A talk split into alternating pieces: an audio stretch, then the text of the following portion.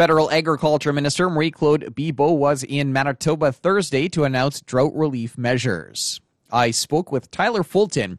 He's the president of Manitoba Beef Producers. Let's just um, go over some of the details here. I guess the, the first thing here, um, early designation of the livestock uh, tax deferral provision. Yeah, so that's a that's an important provision that um, addresses the um, I guess the tax implications of livestock guys that are forced to sell their breeding stock, some of their breeding stock. Um, when you experience, you know, higher revenue um, in a year, um, then you're going to get, you know, you're going to pay more tax. And that would make it diff- more difficult to be able to buy back into the market, to buy breeding stock next year and and subsequent years. So the provision um, that's I think been been approved um, is a is a at least a good measure that ensures that producers won't be, you know, won't have that barrier to buying back in next year. Um, but I want to stress the fact that we're, we're still looking for a multiple-year um, solution to this, because we know it's going to take multiple years to be able to recover from from the drought. Minister Bibeau also announced um, federal support to the Prairie provinces for immediate bilateral adjustments to the cost-shared um, agri-insurance program, making drought-damaged crops available for feed. Uh, what, what's that going to mean? Yeah, so that's, it, it seems vague, um, but it's, you know, I think partly because there is some differences between between each of the provinces. But really the motivation there is to provide an incentive to crop producers that have these marginal crops that, you know, that aren't going to make sense to to harvest with a combine, to convert them to livestock use. So to convert them to feed, um, in a way like baling, uh, get, allowing your um, your uh, neighbor, livestock neighbor, to bale it up, or even you baling it up yourself and selling the feed. Um, what what we're hoping is that this could make up, you know, a big chunk of the shortfall that we're seeing um, in hay production this year across Manitoba. We think that there's probably around a million tons of feed that we are short. And so to the degree possible, it's a bit of a, a, a win-win in a bad, in a bad situation. Um, uh, crop producers um, can, can help out their neighbor.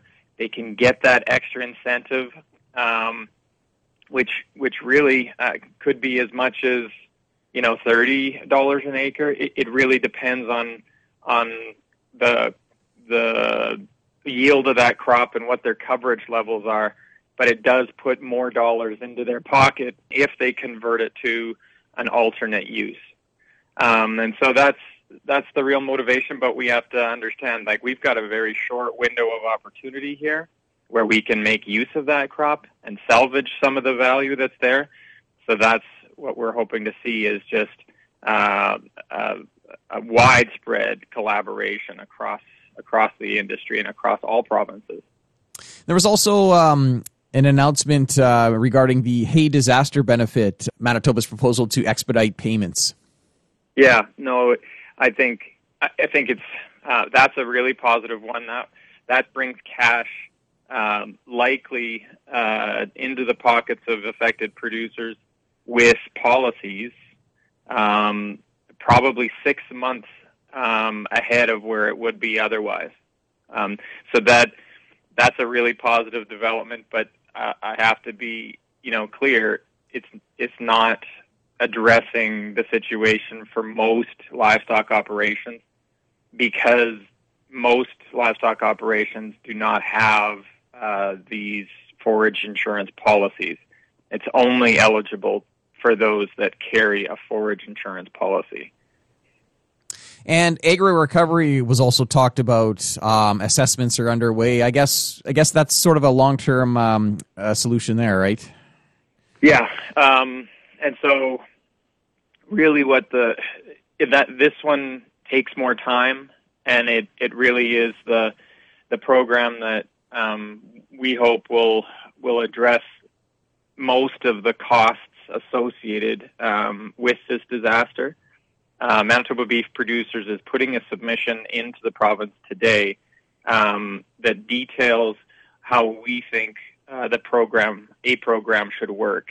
And we think that it makes the most sense to, to do it on a per-cow basis so that it enables individual producers to make the right decisions for their operation. Um, there's a ton of variation across across Manitoba and across the prairies in terms of what feed ingredients would make the most sense to use, or um, what you know what forages they can secure. And so um, we think it provides the, the greatest amount of flexibility for those producers to kind of solve the problem, um, you know, that solve the problem on their own operation. And then on the other side, we know that areas like the Interlake are already seeing animals uh, sold. We've we've seen farms that have already sold all of their breeding stock, all of their cows, and so we need to support um, support those individuals that already made those tough decisions, um, so that they can be they can re-enter the you know the the business, um, restock their farms um, with cows in in the coming years, uh, and that means uh, you know addressing that huge equity drain that that they've really already crystallized. That was Tyler Fulton, president of Manitoba Beef Producers. That's it for the Prairie Eggwire for today. If you have any questions or opinions to share, send them to us by email, the farm desk at golden west dot c a. I'm Corey Canood. Thanks for listening and have a great afternoon.